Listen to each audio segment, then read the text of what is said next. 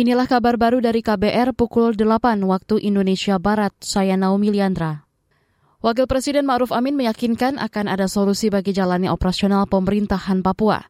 Ini merespons langkah Pusat Pelaporan dan Analisis Transaksi Keuangan PPATK yang membekukan sebagian rekening pemerintah Provinsi Papua buntut dari penangkapan Gubernur Lukas NMB oleh KPK.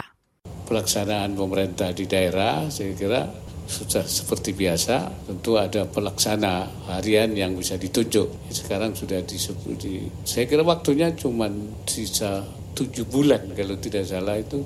Saya kira PLH dan sudah lama beliau menjadi sekda dan sebenarnya pelaksanaannya beliau juga sudah melakukan fungsi-fungsi PLH.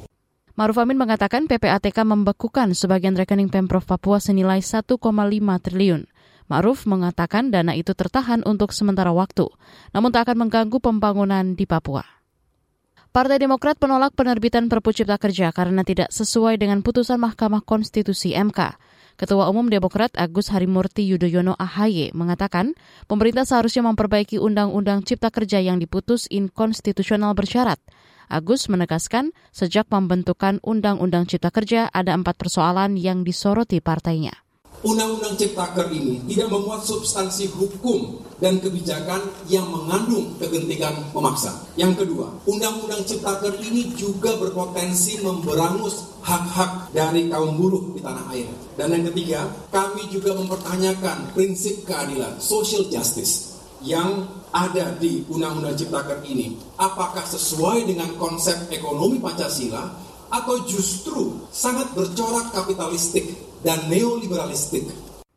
AHY menambahkan secara formil pembentukan Undang-Undang Cipta Kerja juga kurang transparan dan akuntabel. Agus menegaskan perbaikan Undang-Undang Cipta Kerja harusnya melibatkan partisipasi publik, aspiratif, dan legitimasi.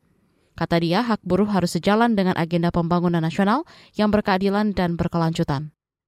Kita beralih ke berita olahraga. Barcelona melaju ke babak final Piala Super Spanyol setelah menang adu penalti melawan Real Betis pada babak semifinal di King Fan Stadium, Riyadh, Arab Saudi dini hari tadi.